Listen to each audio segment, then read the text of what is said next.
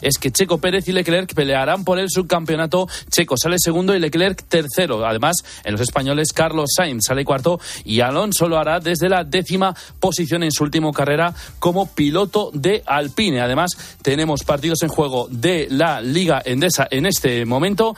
En el último cuarto, Real Madrid 91, UCAM Murcia 51 y Retabet Bilbao Basket 84, Urbas fue labrada 59. Además, en tenis tenemos la final de las ATP Finals a las 7 entre Djokovic y Ruth. Y en el espejo, un 20 de noviembre como hoy fallecía León Tolstoy. Hablamos de su cuento más bello. ¿Qué tal Álvaro? Buenas tardes. Buenas tardes Guillermo. ¿Cuál crees que es? Bueno, pues me pillas, evidentemente. No tengo ni la más remota idea, conozco más al, al Tolstoy novelista. Bueno, mira, el cuento más bello de Tolstoy para mí, ya sé que esto es muy personal, es uno que habla de Dios. Se llama ¿En dónde está el amor? Allí está Dios. Y es una historia muy sencilla, pero que contiene la mayor de las enseñanzas.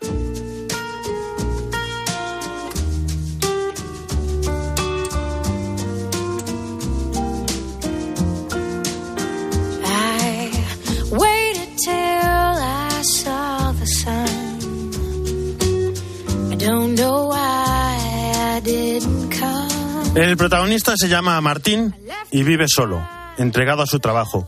Su vida se convierte en triste y melancólica. Su mujer murió, su hijo murió. Martín ya no quiere vivir. Un buen día recibe la visita de un paisano suyo, peregrino, con el que se desahoga. El amigo le da un consejo. Si tu vida ha de tener sentido, le dice, debe provenir de Dios. Le recomienda que compre el Evangelio y lea la palabra de Dios. Y Martín lo hace.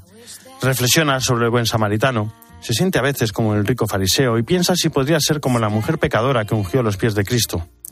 Un día, leyendo el Evangelio y en Duermevela, escuchó, Martín, eh, Martín, mira mañana a la calle, que yo vendré a verte. Al día siguiente, Martín estaba listo, todo limpio y ordenado. Esperó y esperó, pero el Señor no llegaba.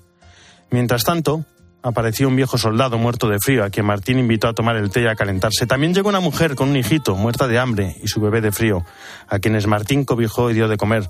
Y también apareció una anciana que vendía manzanas y a la que un granujilla le había robado una. Dado que la anciana golpeaba sin misericordia al niño y amenazaba con llevarlo a la policía, Martín le recordó la parábola del acreedor al que se le perdonó la deuda. No llegaba el Señor y se puso a leer el Evangelio. Volvió a quedar en Dormevela y se le aparecieron el viejo soldado, la mujer con su pequeño y la anciana de las manzanas. Sus rostros resplandecían y le daban las gracias.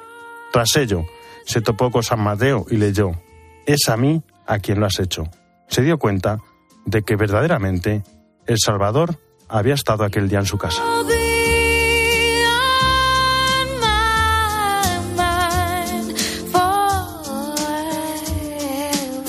Jesús Luis, aquí están. ¿Cómo estás? Muy buenas tardes. ¿Qué tal? Buenas tardes. ¿Qué santos tenemos esta semana? Pues mira, Álvaro, en este último domingo ya del tiempo ordinario y fin del año litúrgico, hoy empezamos con Cristo Rey, precisamente lo que hicisteis aún a mí me lo hicisteis, con lo cual el Señor viene a reinar para vivir esa caridad.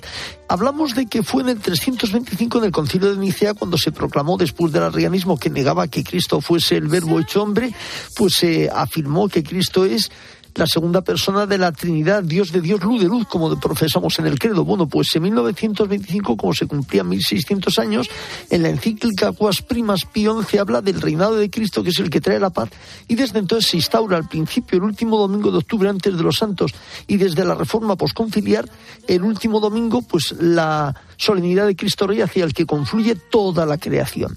Después, pues mira, mañana tenemos una fiesta de la Virgen, el día 8 fue de septiembre era la Natividad de la Virgen y mañana es una memoria, es la presentación, una fiesta que comenzó en Oriente como otras tantas y luego después se extendió a toda la cristiandad a partir también del siglo XV.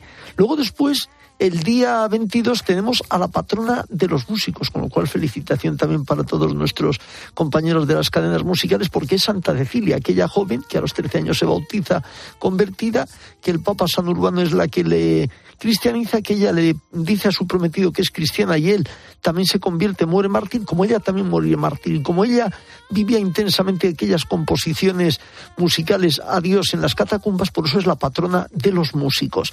Luego después al día siguiente tenemos sabemos al Papa Clemente, Lino Cleto Clemente, que es el cuarto en la sucesión de papas, tercero después de San Pedro.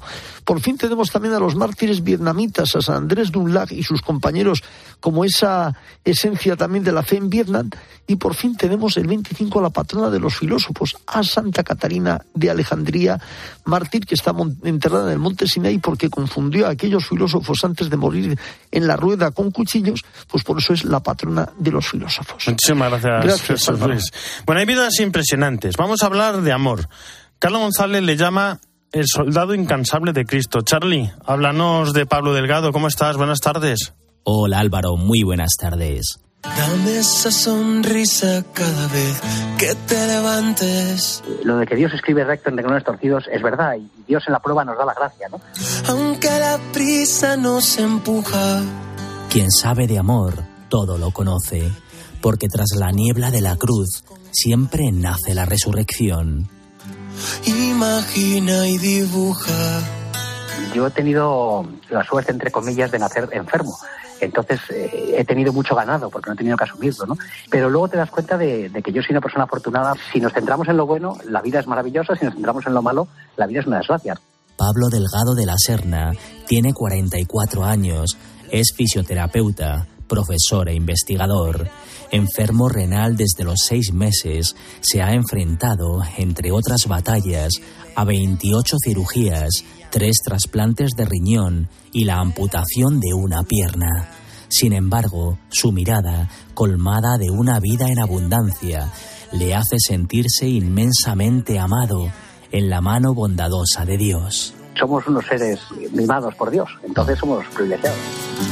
Adivina quién te acompañará. A pesar del 81% de discapacidad, Pablo se sabe afortunado por haber recibido el don de saber vivir la enfermedad gracias a los pilares de la fe y la familia. La enfermedad te ayuda a ver la grandeza del otro. Yo siempre digo que el acompañante es el gran héroe de todo esto y nadie pregunta por ellos y que hay que ser muy grande para llevarlo así de bien. Dios ha puesto el placer tan cerca del dolor que en ocasiones lloramos de alegría. Llegó un cuerpo absolutamente débil por fuera y absolutamente fuerte por dentro, que era San Juan Pablo II. Y aquello me tocó. Ver a un hombre que tenía que ir en, un carrito, que casi se le caía la baba, pero cuando se ponía a hablar, la fuerza era impresionante. Le dio a entender que la enfermedad no podía ser un límite, al revés, que tenía que ser incluso una oportunidad de demostrarme yo que podía seguir adelante. Y ahí empezó un camino de, de reconversión y de, y de confianza, sobre todo.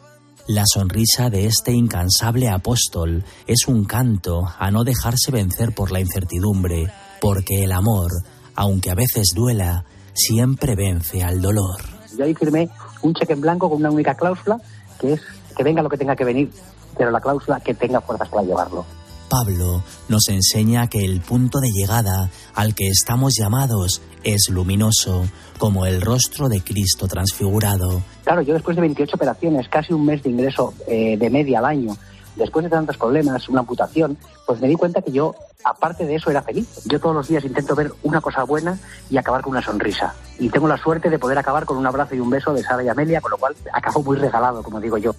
Donde nace la salvación, la santidad, la luz, la ternura y el amor de Dios sin límites. En la vida necesitamos tener menos para ser conscientes de lo mucho que tenemos. La cruz abrazada pesa mucho menos que arrastrada y si ya la aceptamos y la queremos, mucho menos todavía. Adivina quién te acompañará.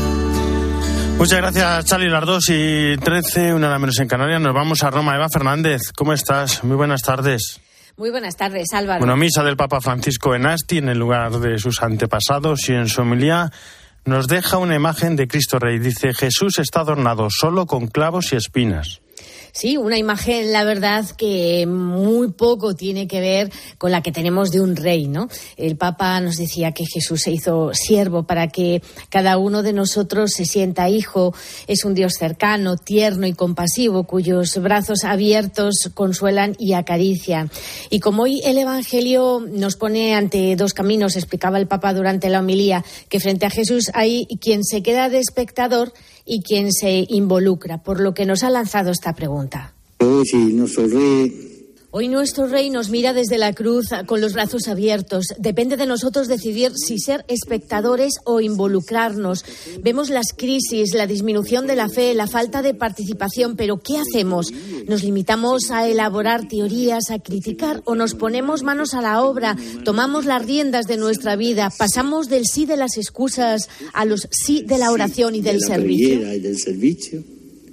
Durante la milía también Álvaro, el Papa ha repetido muchas veces esa idea de que Jesús nos mira con los brazos abiertos. Hasta lo ha dicho en, el dialecto piamontés que la gente, a todos los que estaban en la catedral de Asti les encantaba escucharlo, ¿no?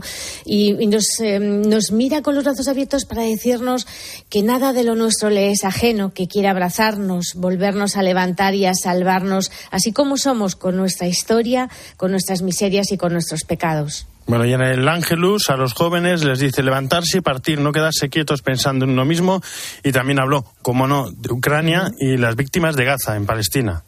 Sí, qué gran desafío, la verdad, ha lanzado hoy el Papa a los jóvenes. No olvidemos que hoy se, celebra en las iglesias locales la Jornada Mundial de la Juventud, con ese mismo mm, lema que tendrá la, la, de Lisboa ya dentro de nada, en agosto de 2023. María se levantó y partió sin demora. ¿no? Por eso el Papa hoy ha sido claro, necesito jóvenes que cambien el mundo. Alzarse y andar Levantarse y partir, no quedarse quietos pensando en uno mismo, desperdiciando la vida tras comodidades y últimas modas, sino mirar hacia lo alto, ponerse en camino, salir de los propios miedos para tender la mano a quien lo necesita. Y hoy hacen falta jóvenes realmente transgresores, no conformistas, que no sean esclavos del móvil, sino que cambien el mundo como María, llevando Jesús a los demás, cuidando a todos, construyendo comunidades fraternas, realizando sueños de paz. sonho e debate. Y por supuesto, como adelantabas, hoy el Papa ha lamentado que en nuestro tiempo se está viviendo una carestía de paz en tantos lugares del mundo asolados por la guerra como la martirizada Ucrania, por lo que ha pedido oraciones. Y efectivamente tampoco se ha olvidado de los 21 fallecidos en el incendio que tuvo lugar el pasado jueves en un campo de refugiados de Gaza. Y ahora ya, pues el Papa mm, Álvaro, última estas últimas eh, horas que le quedan en, en, eh, en el Piamonte, va a mantener un almuerzo, estará en estos momentos comiendo en el obispado, eh, vamos, no lo digo en el futuro, lo afirmo, está comiendo en estos instantes eh, eh, mm, una comida familiar porque todos sus primos han acudido a Asti para despedirlo, una comida con tarta de cumpleaños y como sabemos pues también se va a encontrar con un montón de jóvenes. Ha sido un fin de semana y muy aprovechado porque ayer también estuvo visitando una residencia de ancianos se trasladó de, ciudad a otro pueblo, a Tilione, para visitar. Mm, o sea, ha estado en las casas de todos sus primos. Yo no, sé, no sé cómo no se cansa, porque es increíble. Además ha visitado las iglesias de, los dos pueblecitos. Hoy ha ordenado diácono a un, a un, a un joven, a un joven y ha sido una, una ceremonia muy emocionante. O sea que, que sí, realmente incansable.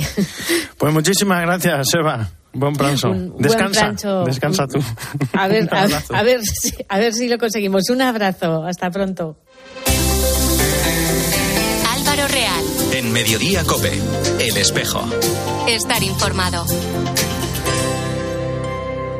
Nadie se implica más en los temas que te afectan que Ángel Expósito. El panorama en nuestro campo no tiene muy buena pinta. La inflación de los precios está siendo muy duro para este sector. No aumentan los abonos, los insecticidas, la luz, el agua. A todo esto hay que añadir otro problema, el de la falta de relevo generacional. Sin duda, la necesidad de mano de obra. Quiero centrarme ahora en estos jóvenes que quieren dedicarse a trabajar en el campo. Pues yo tengo la esperanza de que la situación cambie y que vuelva a la normalidad. de lunes a viernes, de 7 de la tarde a 11 y media de la noche Ángel Expósito es la voz que te cuenta en la linterna de Cope las claves de todo lo que te rodea. Proponemos la fe, transmitimos un legado. La fe católica y el legado cristiano son la respuesta al fenómeno de la corrección política y a la cultura de la cancelación actual. No te pierdas el 24 Congreso de Católicos y Vida Pública los días 18, 19 y 20 de noviembre que se celebrará en Madrid. Para apuntarse o recibir más información, visítanos en la web congreso.cu.es. Te esperamos.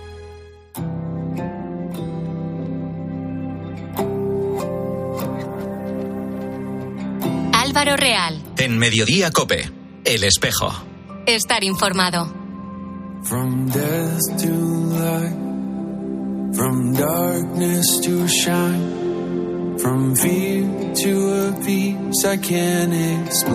Proponemos la fe, transmitimos un legado, es el tema del que se ha hablado durante este fin de semana en el Congreso Católico de su Vida Pública, organizado por la Asociación Católica de Propagandistas, la Fundación Universitaria CEU San Pablo. Y queremos hacer balance de lo ocurrido con su presidente, con Alfonso Bullón de Mendoza. Alfonso, ¿cómo está? Muy buenas tardes.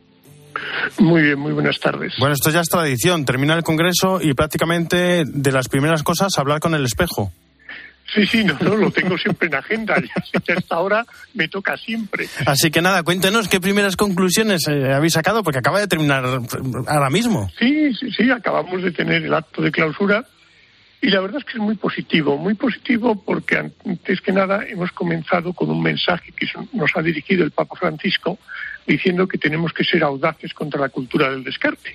Y realmente este congreso que hacemos este año es una continuación del que hicimos el año pasado un poco pues, sobre la cultura de la cancelación imperante y después de estudiarla decía, bueno, pero bien, esto hemos estudiado cuál es el mundo quizá adverso que nos rodea, pero qué es lo que podemos hacer nosotros, ¿no? Y este año, porque como se ha estado dirigida al punto positivo de ver cómo proponemos la fe y cómo transmitimos ese legado que se ha ido recibiendo de generación en generación. Bueno, han sido muchos momentos ¿no? maravillosos en el Congreso. La presentación creo que, que, ha marcado mucho el Congreso. ¿no? Hay una frase de, Lidia Jiménez maravillosa, me encanta, de estas que voy a, tengo apuntada para repetirla alguna que otra vez. Dice, el programa del cristiano va más allá de estrategias o partidos, es el del buen samaritano. Mm. Qué sencillo. Es que evidente, Claro, y evidentemente además dicho por alguien con la autoridad que tiene Lidia, es decir, que nadie como ella a la hora de hacer una presentación del Congreso, porque realmente es un testimonio lo muy importante para los católicos es no quedarse en el discurso de lo que se puede hacer, de lo que se debe hacer, de lo que es correcto, sino en el testimonio, en el ser testigos, en el de ser ejemplo. Y desde luego Lidia, pues es un caso clarísimo de ello. Eh, también el, cardenal de Madrid, el cardenal Osoro, hoy durante la misa nos, pedía que nosotros podemos ofertar sentido a nuestra vida desde Jesucristo, ¿no? ¿Cómo podemos proponer la fe que se ha dicho en el Congreso? Bueno, en el Congreso lo, que se ha hecho quizá más hincapié es en el tema de esta necesidad de que haya un testimonio de vida. Es decir, que todo discurso, toda palabra, si no se ve acompañada por un ejemplo vital, pues al final acaba quedando en nada, ¿no? decir, lo que se decía de los antiguos cristianos de ver cómo se aman, que lo que servía de ejemplo para atraer a más gente en el mundo clásico, ¿no? Y luego lo que se está viendo ya en los diversos ámbitos, porque es verdad que en tiempos el hacer algo transmitido de manera muy natural a través de la familia, en primer lugar, pero hoy en día dada la gran cantidad, digamos, de impactos que reciben los niños, pues a través del teléfono móvil, de la tablet, de la televisión, de todo lo demás, pues realmente esa fe no está tan garantizada como antes. Los padres tienen que ser conscientes de la necesidad de hablar con sus hijos, de explicarles las cosas, de comentar con ellos cuando sus hijos reciben pues con mensajes que son totalmente contrarios a lo que se les puede estar diciendo en sus casas. Igual ocurre pues con los colegios, que ya te digo que no, no son ellos solos los que pueden ocuparse de la formación de los niños, necesitan la total y completa colaboración de sus padres. En otra de las ponencias, Richard Reins eh, advertía sobre la cultura woke, ya en el anterior congreso se hablaba de ello, la cultura de la cancelación, pero me gustaría un poco incidir porque, porque mucha gente no sabe ni lo que es. Eh, ¿Qué es? ¿Por qué es tan peligrosa? Bueno, porque es una cultura realmente increíble, es decir, hay que ser tolerantes con todo y con todos. Y sin embargo es una cultura que plantea bien, hay que ser tolerante con todo, menos con lo que son los valores tradicionales, que con eso hay que no ser, absolutamente intolerantes, incluso prohibirlos por ley, penar a quienes lo defiendan, etcétera. Es una especie de, de mundo al revés. Digamos que para hacer hincapié en las minorías que puedan haber tenido problemas, etcétera, lo que hacemos es prohibir a las mayorías que se expresen y también un poco en el propósito de que esas mayorías, de quienes ser mayorías, se conviertan en minorías, entonces que todavía las harán muchísimo menos caso que antes. Es decir, es algo así como lo de em, prohibir en nombre de la libertad, que es una cosa pues ciertamente curiosa. Bueno, el último esta mañana, el archiduque Imre de Habsburgo, Lorena, hablaba del papel de los cristianos en Europa en el contexto de la actual crisis antropológica y espiritual. ¿Qué podemos hacer? ¿Cómo podemos revertir esta situación de crisis? Bueno, yo creo que se necesita la participación de los cristianos en los ámbitos de la vida pública y también muy especialmente en la política. Y en este sentido, una conferencia del Congreso que dio José Antonio Cas, que fue candidato a la presidencia chilena, y que fue muy bonita desde el punto de vista de que defendía los valores católicos con una gran naturalidad y con una gran alegría. Es decir, que yo creo que también es importante cuando se tiene un mensaje que defender en la vida pública, saber hacerlo de una manera alegre, vital, contagiosa, y pero vamos, sobre todo lo que se necesita es que la gente, que los católicos, pues nos animemos, seamos conscientes de que si nosotros no defendemos nuestros valores, pues no los va a defender nadie por nosotros y que asumamos nuestra responsabilidad. Bueno, la última pregunta, la más difícil, la que nunca me contesta. ¿Cuál va a ser el lema del año que viene? Lo que me gusta es que ya sé cuál es la pregunta que me va a hacer, claro, tras tantos años. Pues bueno, como todos los años, pues le comentaré que, claro, eso tendremos tendremos que decidirlo cuando se reúna el comité ejecutivo, pues ya en la, probablemente dentro de un par de semanas, porque esto se empieza a preparar realmente, nada más acabar un congreso, se empieza ya con el del año siguiente. Pues Alfonso Bullón de Mendoza, presidente de la Asociación Católica de Propagandistas, muchísimas gracias por estar con nosotros. Muchísimas gracias. Un fuerte abrazo. Nos vamos, Hispanoamérica. Amar es ir a ciegas, el corazón despega mientras todo arde. Odiar es mucho más sencillo, el odio es el lazarillo de los cobardes.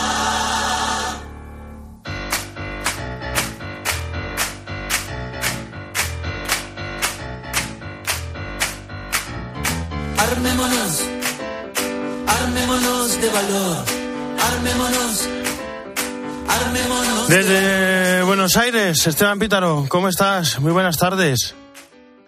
Buenas tardes, Álvaro. ¿Cómo estás? Estoy bien, bien. Estoy aquí viendo que este fin de semana resulta que hubo ordenación de un obispo español y, y, y no hemos contado nada. ¿Cómo puede ser? Porque lo vamos a contar ahora, porque este 18 de noviembre fue ordenado en la Ciudad de México un nuevo obispo auxiliar de México, pero como bien vos decís, un obispo nacido en España, Francisco Javier Acero Pérez de Valladolid, de la Orden de los Agustinos Recoletos, que va de alguna manera a continuar una rica tradición de hermandad entre la iglesia mexicana y española. Recordemos que en los nacimientos de la iglesia en México, el obispo Juan de Zumarraga, aquel que por supuesto acoge a la Virgen de Guadalupe, también por supuesto español. Bueno, siguiendo esta tradición, en este caso como obispo auxiliar de México, Francisco Javier Acero Pérez, que va a ser uno de los seis obispos auxiliares que va a acompañar a Carlos Aguiarretes en esta inmensa diócesis eh, capitalina en México, como te decía, oriundo de Valladolid, cursó en la Universidad de Navarra desde 1999 está en México, donde desempeñó múltiples funciones, colaborando con la Arquidiócesis de México, también por supuesto con su familia religiosa, con los agustinos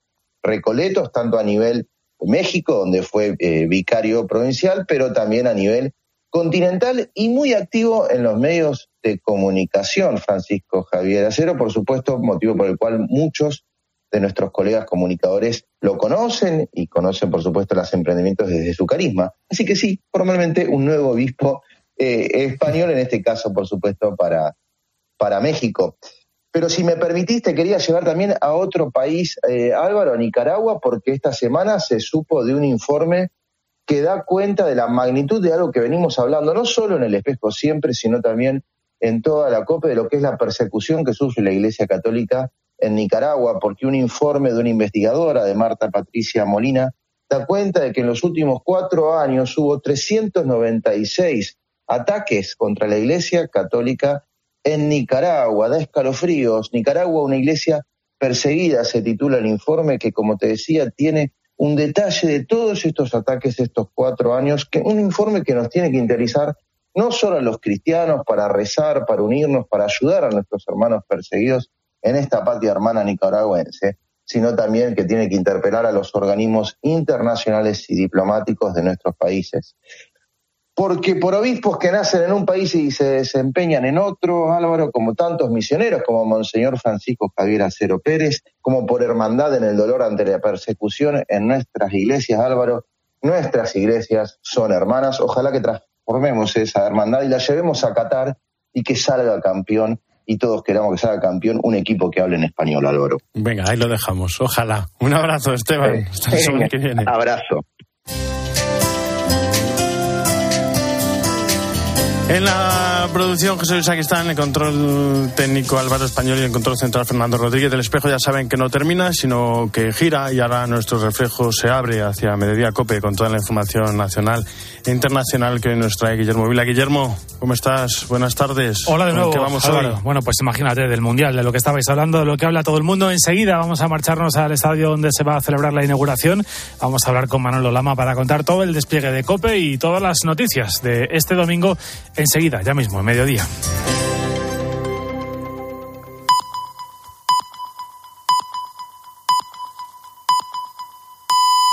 Las dos y media.